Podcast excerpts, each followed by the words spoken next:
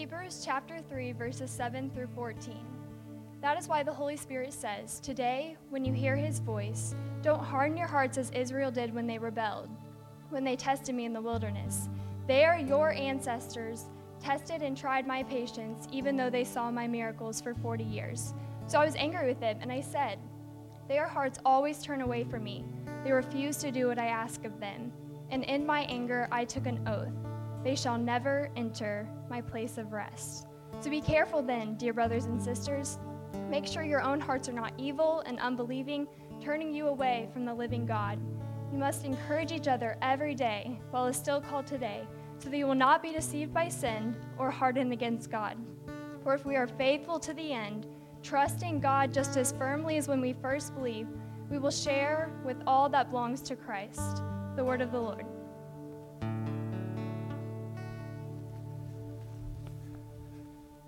Many of you uh, know the song Amazing Grace, and you know the story of the man who wrote that song, John Newton. How, as a young man, he was a sailor, first of all, serving in the Royal Navy of Great Britain, and then he became involved in the African uh, slave trade. But as a young man, it just seemed like he was always running around with a rough crowd of people, a crowd of people who leaned towards the vulgar side of life. But though he was all the time running around with a really bad crowd, everybody in that crowd would tell you that John was the worst of the bunch. Nobody more wicked than he. In fact, one of the captains who had sailed with John a number of different times said that John Newton was the most profane man he had ever met. Now, this is coming from a man, the captain, who was used to seeing the dark, evil, ugly side of life. So, to make a statement like that, I mean, if ever there was a human being who appeared to be beyond uh, uh, uh, reach, it was John Newton. Yet, in in the summer of 1748, in the midst of a violent storm at sea, suddenly John Newton cries out to God for help. And suddenly, all that training that he'd received as a little boy, see, his mom died when he was only seven years old. But for those first seven years of his life, she just kept pouring into him every day, reading the Bible to him, every day praying for him, every day talking to him about the Lord. So now, years later, in the midst of this storm at sea, suddenly all that training comes to light again, and John Newton begins to for the first time in a long time, he begins to reach out to the Lord. Now, John Newton would tell you that was a turning point in his life. From that moment on, he stopped drinking, he stopped gambling. Every day he began to pray, every day he began to read his Bible. I mean, he really got serious again about following Jesus. But here's the irony for the next couple of years, he continued to work in the slave trade, and he saw no problem with that at all. So, the man who wrote this inspiring song, Amazing Grace, where in that song he testified, I once was blind, but now I see. Yeah, in many areas of his life, he saw how God's truth connected with him, but there were other areas of his life where he was not seeing the connection at all. He had these blind spots. Well, years and years later, John Newton would reflect back on that and say, My heart still shudders when I think back to that time in my life and how could I call myself a Christian and be involved in something so wretched? To treat human beings like slaves. I am so ashamed. So now John Newton came to realize that though God's grace, yes, it is amazing, and its impact upon our lives is deep and profound, yet its effect upon us is not always immediate. And what he meant by that was, yes, because of the grace of God, I'm not what I used to be. But boy, I've still got a long way to go. In other words, John Newton came to understand that you can never just stand still in your faith. You can never just take your life with Jesus for granted. Every day you got to keep learning. Every day you, you got to keep growing so that you can experience more and more that amazing grace, so that God's grace can have more and more of its healing effect upon your life. And John Newton realized that wasn't just true for him, that's true for every Christian. Well, eventually he left his life as a sailor and he began to train for the ministry, and he ended up becoming this preacher for a little church in a little town called Olney.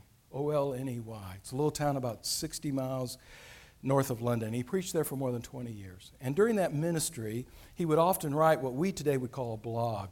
But in his day and time, they called it a meditation. And on one particular day, his meditation had to do with a hallelujah chorus. See, it had become a tradition there in the 1770s where on Easter weekend, people from all over England would come down to the city of London to hear a special performance of Handel's Messiah. And John Newton thought that was great because the entire text for that music came right out of the Bible. So he's all for this. But Newton's concern was this Because the music to Handel's Messiah is so majestic, so inspiring, so moving, the tendency is people get caught up in the music and not listen to the words. Because the music is so glorious, they'll get caught up in the music itself and not pay attention to the story that's being presented through the music. And so the result is when the concert is over, people come walking out of the building and they are just absolutely thrilled. Wow, wasn't that awesome? I mean, they are on an emotional high. And yet, a couple days later, when the tingles disappear, the effect is completely gone because the truth that was presented through the music never really captured their hearts. So, in that meditation, John Newton used this analogy. He said, listening to music but not listening to the words, it's kind of like having a telescope this high powered telescope, and you can tell just by looking at it, oh, this is, this is something special. I mean, here's this marvelous instrument of science. But if all you do is just stand there and look at the telescope, but you never look through it, you're missing the point. Telescopes were not made to be admired, they were made to be used. They were made so it could help you see something else. So, John Newton said to really appreciate a telescope, you need to take it and set it up on a hill and bend over and begin to look through, and you won't believe your eyes. The comets, the planets, the stars, the galaxies. I mean, your mind will just be dazzled by the view. So dazzled that after having an experience like that, you'll never be content again just simply to look at a telescope. Anytime a telescope's close by, you're going to want to look through it. Well, John Newton says it should be the same thing with a hallelujah chorus when you stand as the choir gets to that part of the music and you can feel the tingles going up and down your spine, I mean, your soul is just literally electrified by that glorious music. But if all you're hearing is the music and not the words, you're missing the point. It's like you're just looking at a telescope instead of looking through it. So John urged his people learn to look through the music and think about the God that they're singing about. The Lord God omnipotent reigneth. And as you begin to appreciate what that means, now you begin to understand all the way through that chorus why the choir keeps repeating those words Hallelujah, Hallelujah. And you realize, oh, they're right. They're so right. There's no one like Him. There is no one like our God. Now, I, I don't know about you, but I find this to be very convicting because don't we tend to do the same thing with our Christian life? Many of us are guilty, and I'm talking about myself. Many of us are guilty of treating our faith like those Christmas decorations we keep boxed up in the garage. And once a year we pull them out and we put them on the tree so everybody can ooh and ah, and isn't that pretty? But it's just something to look at, something to admire, nothing more. It's just a decoration. Is that all our faith is? You know, something we just kind of wear occasionally. Oh, you go to church? That's nice. Oh, you're a Christian? That's nice. Pat you on the back. And that's all it is. Just a decoration we wear occasionally. Or for some of us, our Christian life is kind of like that collection of baseball cards we keep stored up in the attic. We got it all stuffed inside that old shoebox. And every once in a while, when a friend comes by, we'll pull it down, pull out the card, and say, Hey, see all the cards, these great cards I've collected over there? Wow, that's really something. So, Sunday after Sunday, we get together as brothers and sisters in Christ and say, Hey, let me tell you about some of the new things that I'm learning about God. Wow, David, that collection of information you've got about the Lord, it just keeps growing. Where do you come up with all these new insights into Scripture? And we kind of pat one another on the back. And yet, when Sunday comes to a close, we take all that information and stuff it into a box and stick it up on the shelf. And for the rest of the week, we don't do anything with it. It was just information. And then we wonder why our Christianity never affects us, why it never changes the way we live. Understand, this book, the Bible, this is not just something to look at, this is something to look through. What we have here is a telescope from heaven. That if you take the time to really look through this, you have the opportunity to see God. You have the opportunity to meet Jesus. You have the opportunity to connect with and be filled with God's Holy Spirit. This is the book that God uses to speak here is God talking to us. Here's the means that He uses to breathe His very life into us. Now, that's what's being taught and emphasized in the scripture that we want to examine today. Hebrews chapter 3, verses 7 to 14. But this morning, I don't want us to just look at it. I want us to look through this and see how God yearns to connect with us again. So understand, the writer of Hebrews, when he gets to this point in the book, verses 7 to 11, he's quoting the 95th Psalm. And then in verses 12 to 19, he takes that psalm and applies it to our lives. But what I want you to notice is how he starts off this quote Hebrews chapter 3 and verse 7. Before he quotes the psalm, he says, So as the Holy Spirit says. Do you catch that? It's present tense. It's not just hey, 1400 years ago when King David first wrote this psalm. Way back then, the Holy Spirit was saying, no, now 1400 years later, when the writer of the book of Hebrews puts it in his book, here's the Holy Spirit using those same words again, but now he's speaking to this audience. And now, 2,000 years later, here we are opening up God's book and reading those words. And once again, here's the Holy Spirit using those very same words, but now he is saying something to us. Here is God talking to us. Now, to appreciate what he's going to say, we need to ask ourselves why this psalm? Why Psalm 95? Well, the writer of the book of Hebrews, initially, when he wrote this book, he was writing to a Jewish audience, a Jewish Christians. And he knows these people. He knows their traditions, their rhythms, their routines. And he knows, at least back in Bible times, I don't know if this is still true today or not, but at least back in Bible times, at the end of every week, you come time for the observance of the Sabbath. It always started on a Friday evening. They did their time differently. Started on a Friday evening. And you'd start off to observe the Sabbath with synagogue service. And in that synagogue service, the first part of the service, they would reach for the scrolls, the scripture. And they would open up the scroll to Psalm 95. Week after week after week, they did the same thing. Why? Because it's Psalm 95 that reminds us hey, during the course of the week, you can get so caught up in the busyness and the craziness of life, just so caught up in the routine of things, you forget to pay attention to God. And so Psalm 95 is calling us to come back to the Lord, focus again upon Him. You see, Psalm 95, you could divide it into two parts, verses 1 to 7. It just talks about the greatness of God. Would you look again at God? Do you realize there really is no one like him? Look at his greatness. Look at his majesty. Look at his goodness. And look at how faithful he's been to us. Then you come to the last half of Psalm 95, verses 8 to 11. And, and this is the part that he quotes here in Hebrews chapter 3. And in the last half of the psalm, the psalmist says, But all of that stuff, all this greatness and goodness, it means nothing if you're not listening if you're not paying attention, if you're not opening your heart, opening your very soul so that God can share his greatness and goodness with you. In other words, Psalm 95 says you cannot stand still in your faith and expect to keep growing and expect to keep making progress. We know that. You know, you got a cup of hot coffee in your hand but before you get a chance to drink it, some friend pops by and you begin to, you get caught up in this conversation. So while you're having the conversation, you kind of set it down on the table for a while. And as it sits on the table, what happens? The hot coffee gets cold. Never change the oil in your car. Won't be long before the engine begins to break down. Let a couple weeks go by. You don't mow the yard. You don't trim the shrubs. Pretty soon you got a mess on your hands. You let a couple days go by, you don't clean the house, you don't pay the bills, you don't stay on top of all those emails, and before you know it, everything's just getting way out of control. No matter what aspect of life it is, you stand still, even in little ways, and it won't be long before your whole world begins to fall apart and everything becomes a disaster. Well, that's true spiritually speaking, too. You cannot expect to have a great Christian life by accident, it doesn't just happen. You've got to be intentional every day, reaching out every day, seeking that connection with the Lord, every day opening yourself up so that He can connect with you. So that's why it says here in verse 7 the Holy Spirit says, He's talking to us. It says, Today, meaning every day is a new day, and every day is a fresh opportunity to listen to the Lord. What a privilege. What a pleasure. But make sure when you're listening, you're really hearing what he has to say. Years ago, Dietrich Bonhoeffer wrote a little book called Life Together.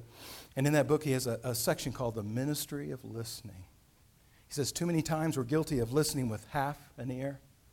You know, somebody stops by to talk with us, and we really don't take what they're saying seriously because we think, oh, I already know what they're going to say, or I already know what they're talking about, so I really don't need to pay attention to this. Or sometimes we're guilty of, of listening half heartedly because our mind is already occupied with somebody else or something else. And so when somebody else stops by to talk to us, we, in our minds we're thinking, hey, what are you doing to interrupt me? I don't have time to listen to this right now. I need to focus on something else. And Bonhoeffer's point is if you listen to God like that, his words will not make an impact upon you. And here's the danger if you're just hearing, but not you're hearing in a half hearted way, pretty soon a callus begins to develop on your soul. Your heart gets hard. Notice today, if you hear, if you're really listen to his voice, but if you don't, Your heart gets hard because this has happened to people before. It happened to the Israelites back in the time of the rebellion. Now, when he talks about the rebellion, he's, he's making reference back to Numbers chapter 14. Here were the Israelites on the verge of entering into the promised land, what should have been a glorious moment in their story. You remember they'd sent the 12 spies into the land. They were there for 40 days checking everything out, and now they came back to share their findings. And you remember 10 of them stood up and said, Sorry, we can't go in. There are giants in the land. That's all they could talk about that day. There are giants in the land. Their eyes were not upon God and the promises that He had made. Their eyes were only on themselves. There are giants in the land. We can't pull this off. And so as a result, the people get upset and they begin to revolt. Literally, it says there in Numbers chapter 14, the people are ready to pick up stones and kill Moses and Aaron. How could you? You led us to this point just to be disappointed? You led us to this point just so we could be defeated? You guys led us astray. Hey, get rid of you. Let's get some new leaders and let's head back to Egypt. Rather than moving forward, they wanted to go back. And what made this act of rebellion, and that's what it was an act of rebellion against God, what made it so heinous was this is the one generation more than any other that had witnessed the miracles of God the 10 plagues in Egypt, the parting of the waters of the Red Sea. Every day, God bringing manna from heaven and water out of a rock. Every day, there was this giant cloud, this pillar of smoke right there in the very middle of the camp. And every night, a giant pillar of fire representing the very presence of God. When it moved, they moved. When it stopped, they stopped. I mean, every day, another display of the miraculous power and grace of God. And with all of that, they can't trust Him now to lead them into the promised land. What happened? How did they get to this point of rebellion? Well, it didn't happen overnight. It happened over a long period of time. Notice it says, during the time of testing in the wilderness. Uh, when I hear that word wilderness, I, I think of a thick forest. It's not what the Bible's talking about. When the Bible uses that word wilderness, it means a desert, arid land. You know, it's a place where uh, you can't settle down and live in, a, in an environment like this because there's just not enough in the way of resources to make a living out here. When you go through something like this, you want to get through as quickly as possible. There's not much in the way of water or food. In other words, you're in a place where it's really hard to survive unless, unless God's helping. And God was helping his people in some amazing ways. But instead of appreciating what God did every day, they grumbled. They complained, griping about this, griping about that. See, during the time of testing, it was God who brought them out here. It was God who led him out in the desert. He brought him out to this tough place because he wanted him to learn you can rely upon me. Hey, you can trust, me. even when you get in those tough spots in life, know this, you can trust me. I will take care of you. And he demonstrated that day after day after day. But instead of learning and growing and allowing more and more God, uh, God's grace into the life watch, the ancestors instead resisted and complained and grumbled and griped said, verse 9, when your ancestors tested me and tried me, though for 40 years they saw what I did. This is why I was angry with that generation. I said, their hearts are always, get this, their hearts are always going astray. We're not talking about something momentary or occasional. It was ongoing, it was persistent. 40 years they resisted, 40 years they rejected, 40 years they fought against God. They never really took the time to listen to get to know God, appreciate what He was doing for them. Their hearts are always going astray. They have not known my ways. So God says, I declared on oath my anger, they shall never enter my rest. Now, the whole reason the writer of the book of Hebrews is quoting this psalm is because he wants to warn us what happened to them. That can happen to us if we're not careful. Philip Yancey tells about a, a summer when he, uh, in order to finish his graduate degree, he had to learn German. Had three months to learn this language that was new to him. So it was a horrible time in my life. He's up there at the University of Chicago and said all summer long, my friends are out there sailing on Lake Michigan and they're riding bikes in the park and they're just having all kinds of fun. Whereas all summer long, I have to sit in this classroom hours on end, sit in this hot classroom and try to memorize German nouns and verbs so boring, so dull. It was hard to get motivated. It says the only reason I was taking this class is so I could get a degree. So it was the longest summer of my life. Years later, he was reflecting back on that and he wondered what could have made the summer different? What could have made that experience something better? And then he thought, what if my wife, the woman I just love and adore, what if my wife only spoke German? Now I'd have a completely different motivation for wanting to learn this language. Now I would want to learn German in record time. Now I would willingly stay up late at night parsing verbs and adding new words to my vocabulary because more than anything else, I'd want to enhance my ability to be able to communicate to the one that I love the most. See, learning German just to get a degree, nothing but a pain. But learning German so you can speak to the love of your life, and now you'll study endlessly and never regret a single moment. Do you see the difference between the two? In the one case, you're just looking at the language as though it's an end in itself. Got to learn German just to learn German so you can get this degree. But in the other scenario, you're looking through the language. Now, that language is a means to an end, it's a tool that will enable you to connect with somebody really special. When you see the Bible, do you just simply look at it and see a bunch of nouns and verbs from an ancient time, an ancient world, an ancient religion? Or have you discovered we've got something special here? A telescope that if you'll take the time to actually look through it, you've got a, an opportunity to see God. You've got an opportunity to meet with Jesus. You've got an opportunity to connect with and just be filled with God's Holy Spirit. Now, the writer of the book of Hebrews wants to be honest with us. Some days you're reading the Bible, that won't happen. He says in verses 12, 13, and 14, he says, to really be able to use this telescope well, you've got to be a part of a church. You've got to be a fellowship, eh, be a part of a fellowship where you've got fellow believers who on a daily basis can help you, help you use this telescope, who can help you, when you open up this book, actually make that connection with God. Let me explain. When I was a little boy, we'd often make these trips to Ohio because that's where my grandparents lived, the grandparents on my mother's side and they lived on a farm. And one of the things I remember about the farm was my grandpa's truck. It had an old Dodge pickup truck. And on that, in that Dodge truck, there was a, a little knob on the dash. It was a manual choke. And I noticed, especially in the wintertime, Grandpa would get in the truck on those cold mornings, it just wouldn't start.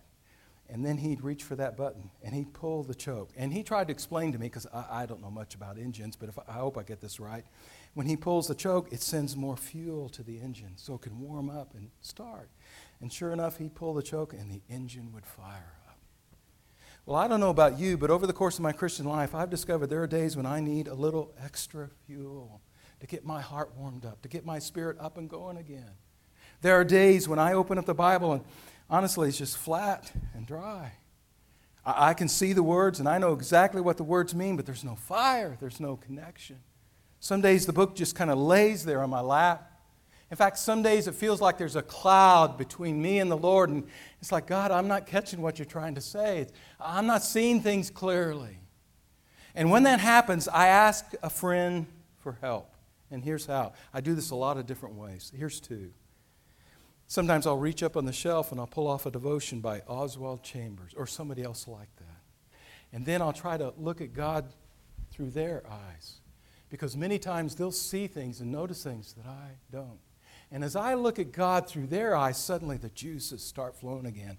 Suddenly my soul starts to get hungry again, hungry to have more and more of the greatness and goodness of God in my life. And then on a Sunday morning, here's another way. On Sunday morning, when I'm not up here on the platform preaching, I try to sit in a class. I want to sit under the teaching of those people who are a little further down the road than me, people who've seen things and witnessed things and experienced things that I've had, that I haven't. And when they're teaching, they're not just teaching with that lesson that day, they teach me through their life. I know these people, I know the way they live their lives. And as they share their insights and as they share their testimonies, I get encouraged. Suddenly, I get excited again about wanting to draw near to the Lord. You see, the writer of the book of Hebrews says life in this world is like walking through a desert.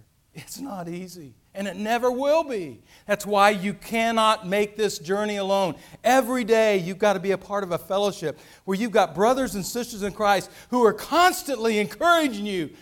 Keep your eyes, keep your eyes fixed on Jesus. Let's pray.